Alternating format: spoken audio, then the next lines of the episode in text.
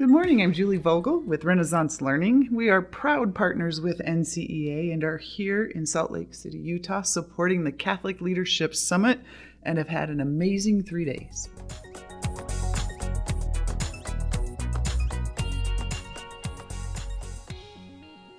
Hi, this is Colleen McCoy Sika, and I am going to be your host today on the NCEA podcast. Welcome. I am recording live today from the Catholic Leadership Summit, and I'm going to be interviewing a few of our speakers. So, one of our speakers this morning was Michael Coppotelli, and he did a quick lightning round about a ton of information. So I'm going to ask him to give us a couple of overview highlights. Now, Michael, before you do that, for the listeners who, for whatever reason, don't know who you are, can you give a little brief introduction about yourself, please? Sure. Hello, everyone. It's good to be with you. We're here live in Utah from Salt Lake City uh, at beautiful Juan Diego High School, where we're uh, meeting together with superintendents and associate superintendents from across the country. I work at the Archdiocese of New York. And I like to say that I'm a simple Catholic school teacher, uh, and I get to work with phenomenal people every day, just like you, uh, who are carrying out the mission in our schools. In particular, this year, at a time when it is challenging, it is stressful, but uh, we simply know to look and to Good Friday that there is always Easter Sunday, and we see that Easter Sunday in the faces of the children every time we walk into those school buildings. That's awesome. So, Michael, you were just, you were actually the perfect after lunch speaker because you were incredibly engaging. And actually, the information that you were throwing at the crowd, they had a lot of questions. But you talked about some resources that were family engagement resources from early childhood all the way through for schools and for parishes. And I wanted you to start there and talk about that a little bit. Well, thanks so much. You know, one of the passions that I, I, I, have is how do we engage families more in the work that we're doing?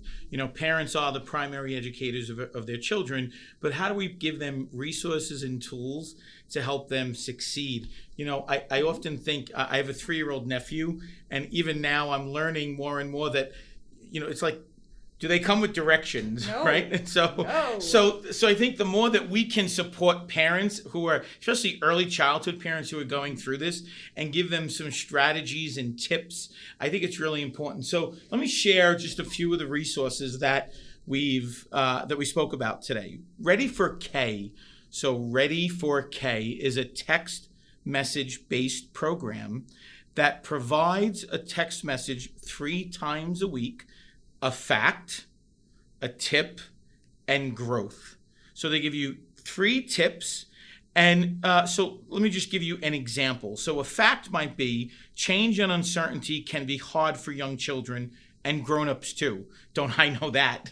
and creating routines that can stay that helps kids feel more secure and in control.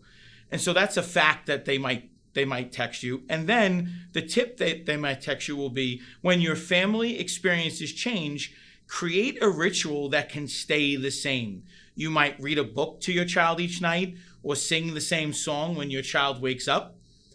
So I, I, love this program because it really focuses you on interacting with your child. And so this program goes from birth to grade five and it is geared towards each individual child's birthday. And it's almost like, um, you know, we, we're called by name. It's the same concept. And so this program, we, we, we are implementing it in our schools, but now we're starting to think about how do we expand it to our parishes where families who have young children who may be in a CCD program, a, a, catechetical program, or even just parishioners in a public school, because all children are our, are our children. So they can just simply text uh, and sign up and receive these resources.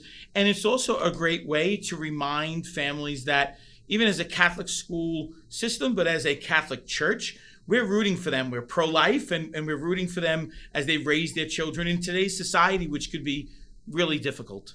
Well, it sounds like something that really reminds parents where children are supposed to be developmentally. So you know a lot of times parents question is my is my child you know the, the same as other kids different from other kids? Is it okay for them to not be at this milestone? Should they be further ahead? And this is like developmental milestone type of information just to help parents feel good about their kids. Yeah, Colleen, you know, it's so important. You know, it's so, you know, for parents, especially for first time parents. Yeah. You know, it's, it, there's a, they, they, they want to do everything they can for their child to succeed, but sometimes they just don't know exactly what to do. And, and just giving them little tips and tricks will really set them up for success. The research out of this program, and, and, and you can you can visit the website, you can Google it, it will show you um, Stanford University, I believe University of Notre Dame, they did some research about this program, and it showed to gains for students academically three to five months for parents who are getting these text messages. Wow! So it's a really high engagement level and a high success rate. So I would just encourage people take a look at it and see. And uh, if you're ever in New York, come stop by at the Archdiocese, say hello. You know, Christmas is coming up, Thanksgiving is coming up. We have a great Thanksgiving Day parade. We have a great Christmas shopping. So I'll be happy to take you around the city and and show you all it has to offer. I would love that. I don't love your weather though. That's why I live in the desert, honestly. Well, we are in Utah now. There's some snow on those on those it's mountains. True. It's true. Any other um, highlights that you want to share? Pick one more thing that you think was really engaging to the audience today. Sure. So the other one I think I'd like to highlight is a program called Kognito, and we do that in partnership um, with uh, with with Kognito, and their company uh, provides virtual simulations for teachers to as they encounter specific um, challenges in a classroom. So perhaps a student who might be uh, dealing with uh, tr- uh, uh, an issue at home, or trauma informed instruction is another simulation. And so they take you through different simulations, virtual simulations. And this is, I love this because my sister is an RN, she's a nurse, mm. and she does these virtual simulations for her training in the emergency room. And uh, also on my way here, I happened to be, you know, walking through the airport and I was talking to an airline pilot, and he said that he does these similar simulations too. You know, the flight simulators, and right. so this uh, technology is exactly driven from that technology that our first responders are using. Our doctors, our nurses, uh, our our um, our military and and even uh, airline pilots. So I really think this is cutting edge. This is something that uh, we're not seeing, we have not seen in Catholic education or even education generally. So this is a, a phenomenal new program, and so they have several different uh, virtual simulations. They're short. They come with conversation guides for principals to have dialogue at their faculty meetings so that way there could be a rich uh, academic dialogue that is facilitated after teachers complete the simulation. So it's a gradual release method, uh, which I love. And then, secondly, why I also love this is that they have a couple of programs that they developed for parents to complete and students to complete. Nice. So this is a really great tool that I would encourage our uh, our Catholic school leaders to take a look at. I think that it has a lot of merit, and I think it's super high impact. Yeah, it sounds like it. There, I've never encountered anything like that in educational training. So thank you for sharing those resources with us.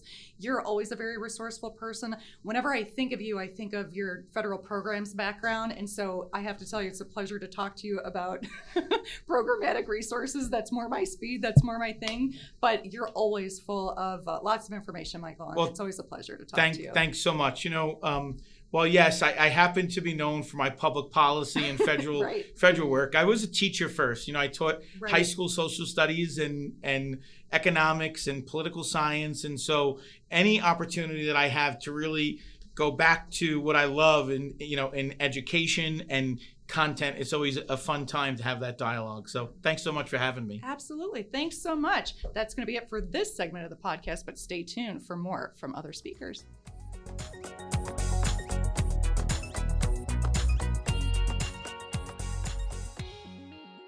Welcome back to the NCEA podcast. This is another segment with one of our speakers live here at the Catholic Leadership Summit. And this is Colleen McCoy Sika, hosting this interview. And this speaker did another lightning round this morning, just like Michael did. And this is Mariah Fankhauser, and she's the director of educational technology here at Juan Diego Catholic High School. And I asked her to come in because what is happening here at Juan Diego is a uh, it's an innovative program it's a visionary mm-hmm. program and it's something that had been in place prior to the pandemic prior to the shutdown which made everything because they had been using the technology appropriately uh, for years prior to the shutdown um, due to the pandemic, they had been able to pivot very easily. Mm-hmm. So, not, not even taking that into account, let's you know take it back. Talk talk to our listeners about what the the True Blended Learning Program here looks like. Thank you so much for having me. Um, I really enjoyed my time being with all of you today, mm-hmm. and um, just to kind of start, I feel like Juan Diego's blended learning program is kind of founded in kind of four pillars, if you will. And it's all student centered. So, student choice, student voice, student mastery, and student advancement. And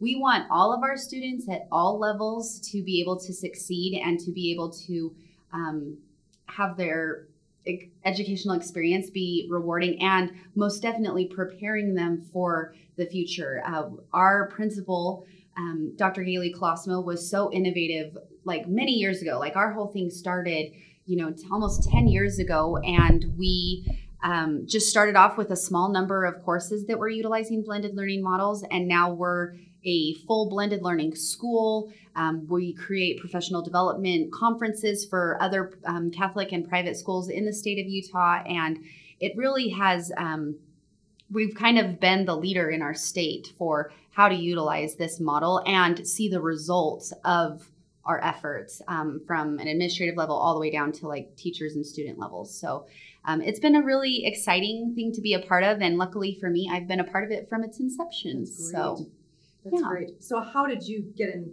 How did you become the leader of the program? Oh, well, by luck, I think.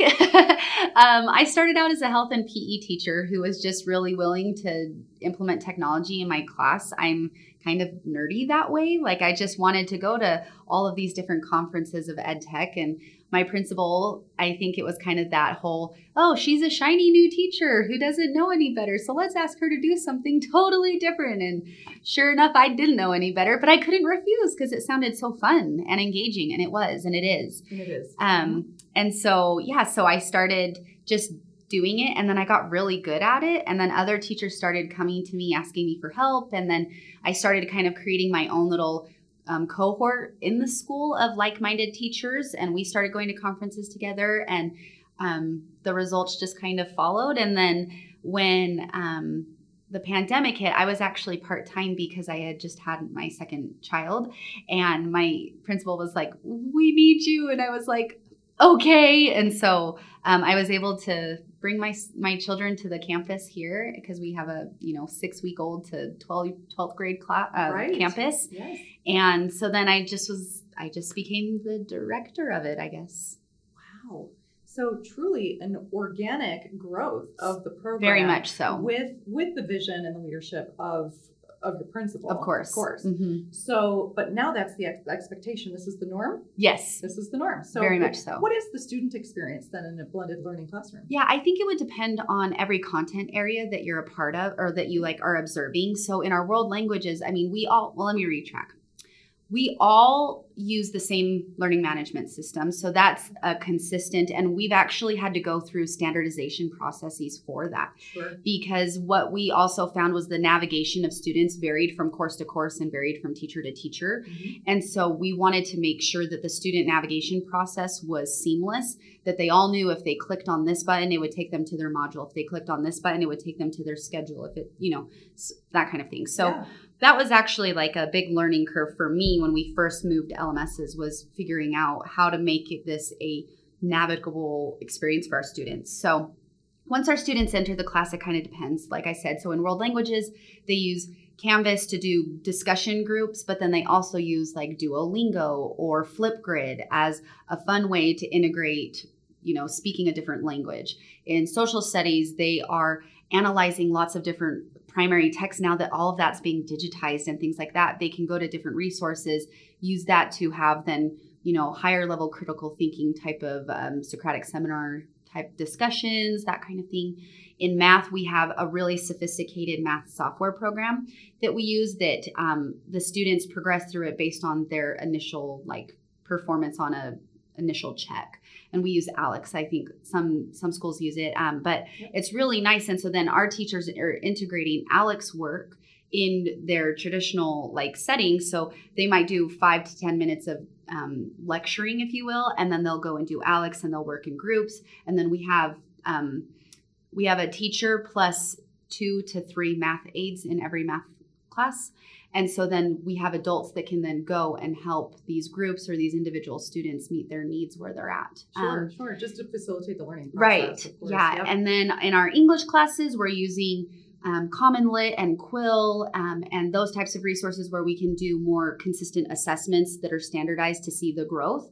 But then again, there's really awesome put together lessons that you can use to then, um, you know, have question or have conversations that have really good prompts and really good resources that leave students arguing based off of fact or based off of something they're reading or having these um, constructive or civil disagreements, if you will, or whatever in class while the teacher is supporting them and molding them to help them understand how to have a civil discourse, if sure. you will. Yes. And again, all of this is surrounded by technology that we've found or that we're using to help facilitate these conversations that really weren't happening because the teacher doesn't know all of the things or doesn't know all of the resources that are out there. And when we were in the textbook age, we were dealing with outdated things the minute they were printed, right? And so now right. we can have real time updated information in all of our classes. And it's really been beneficial to again, maybe one group is focusing on a primary text from one resource, and then another group is focusing on a different text, and then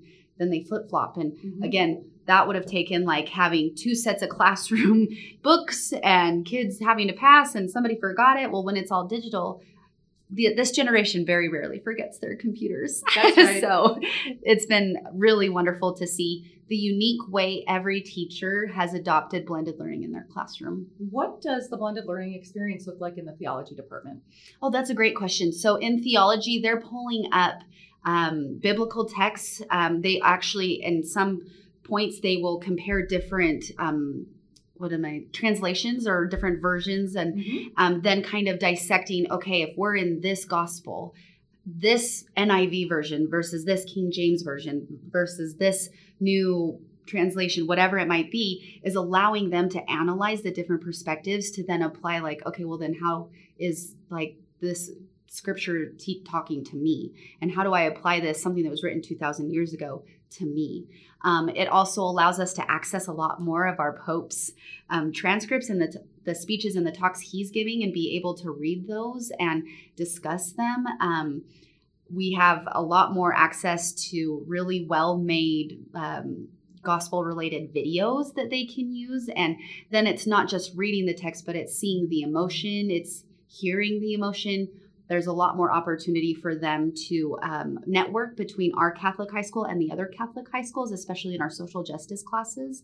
Um, our peer ministry class does a lot of outreach. And again, we're trying to build these global learners so that they can network and build something even if it's just across you know the valley or something that is fantastic what you're doing here is just fantastic thank the, you the whole school has been so impressive we're so happy to be having the summit here and we're all no. learning so much yeah. from all of you so thank you for that so the the the theme of this Catholic Leadership Summit has been innovation, mm-hmm. and you've certainly contributed to that theme. So thank, thank you. you so much for sharing with us. of course. And thanks to our listeners. Hang on though, because there's one more segment with one more speaker after this one.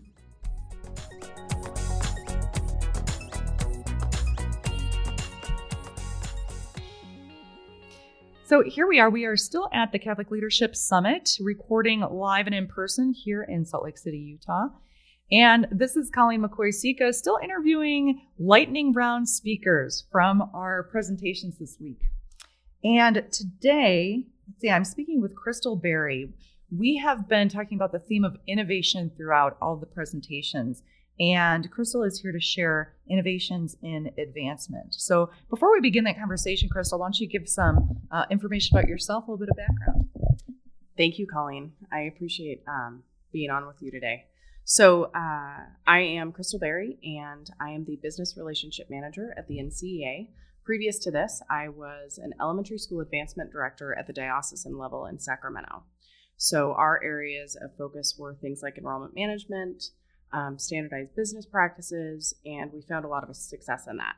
So, we had the opportunity, um, Lincoln and myself, Lincoln Snyder, who was the superintendent of schools in Sacramento and executive director. So, we had the opportunity today to walk the team at CLS through some of the logistics, some of the reasoning behind why an elementary school needs an advancement director, how to make it happen, and what to look for. What to look for in what might go right and what might go wrong. And so it was a very lively um, discussion. So we're looking forward to getting additional questions from our superintendents as well. Yeah. So when when we think of um, institutional advancement, um, often we think of high schools because there are huge advancement teams at high schools for so many different reasons for marketing and enrollment and Right. admissions and all of this. So I know why that is all needed at an elementary school, but share some of your insights, Crystal. You know, that's a really interesting question. And yes, um, when you think about an advancement director, you do automatically think high schools. They have the budget for it. And, but what you also see from advancement directors on the high school level is they have the return from it as well. So when you, my background is in corporate marketing. So that is exactly what high schools do is they utilize a corporate marketing mindset to be able to effectively grow advancement funds, but also enrollment. So when it comes to our elementary schools, what we are seeing is in the past, as many of you know, elementary schools are losing enrollment. So having a very honed and laser focus on building out enrollment, stopping the trend of enrollment loss, growing enrollment, but also focusing on retention. So working to implement standardized business practices on the enroll in at the elementary school level is it really is a priority because when it comes down to it, as we all know, Catholic educators and Catholic school principals wear so many hats. So the ability to take a couple hats off so that then those hats can be given to business professionals to focus on. So principals can focus on things like program and curriculum and you know personnel. So that's a little bit of our was our strategy and implementation in Sacramento, but also what we're hearing loud and clear from our superintendents on what they need. So primary areas of focus for advancement, like very clearly, what are those? So in Sacramento, we initially launched the advancement director um, model just maybe a month before COVID hit. And the idea was to have a shared services type model of advancement directors that covered three different schools. Some of our advancement directors covered one, some covered two. But the idea was to share share these advancement professionals among the diocese to also then work collaboratively together as an internal diocesan team. So our area of focus initially had been planned for enrollment management, but also broad fundraising. When COVID hit, we changed and we pivoted and primarily and almost solely focused on enrollment management. So building out the enrollment, ensuring that we had a really clear understanding of how we were making our decisions and why. So intentionality around everything from start to finish on your funnel of enrollment, but also then pivoting to focus on retention because a lot of our schools had huge increases and A, they didn't have the processes in place to manage it. So they didn't know how to track the data of so many people reaching out because they wanted to be part of their school community. We also found that as soon as we started being intentional on the elementary school level, they we didn't have a way to track leads. So again, it goes back to these standardized business practices that you would often see and you do see in corporate marketing or in business marketing, but really bringing those into the elementary schools and guiding the principal and helping and consulting with the principal on how to best leverage these things that so often are not utilized at, a, an, at an elementary school level. So, to your question, our primary focus was enrollment, and as it should be, our budget is supported by 68% tuition funds. So, it really has to be the primary focus. just listening to you talk through this, I'm thinking about the NESVEX and just a couple days ago, feels like forever ago, but it was just a couple of mornings ago, we were doing the operational vitality panel with Yeah. a few different superintendents with, at the new superintendent academy. And um, those those areas of focus under the operational vitality domain, it sounds like those are exactly what you're talking about. And it's that the business training, the business focus, that background that um, educators aren't necessarily trained in that. Right. Many many principals have a natural, you know, business savvy and in finance or you know possibly in marketing or communications, but all of those domains under operational vitality, they really do fall more under business. Yeah, and what we found was um, yes, there were some principals that blanched to the idea of having a business mindset in their Catholic school, and their focus is charism. Their focus is they want to have their school identity and not have it feel corporate. They don't want to focus on business. But a lot of our principals, it was so, it was such a sigh of relief because these are non preferred activities. Who among us does not want to get rid of some non preferred activities? And having professionals that are high functioning at a diocesan level that they can trust. Yes, their strategy. Yes, I know that I can trust you to do it. And having that really good teamwork in place between the principal and the advancement directors was also just crucial. And also, what the superintendents and the superintendent in Sacramento received was a really clear understanding of where enrollment was trending, what areas, what regions were struggling, what classes were struggling, how many students could you fit in a class, and how many seats did you have at school A to B to Z, and directing traffic to make sure that our wait lists aren't too long. So we had shared agreements. Each Catholic school within a certain distance had to share their wait lists because really having a system focus on growth, longevity, sustainability, and having an oversight at the diocesan level, it, it really was incredible. So just thinking about what you were saying, um, so many principals they really want to focus on charism, and I would say all principals want to focus on carrying through the mission, the Catholic identity piece that always has to remain at the forefront. But the only way that we are going to be able to do that in Catholic education is if we are paying attention to these other pieces that are going to allow us to continue the mission of Catholic education.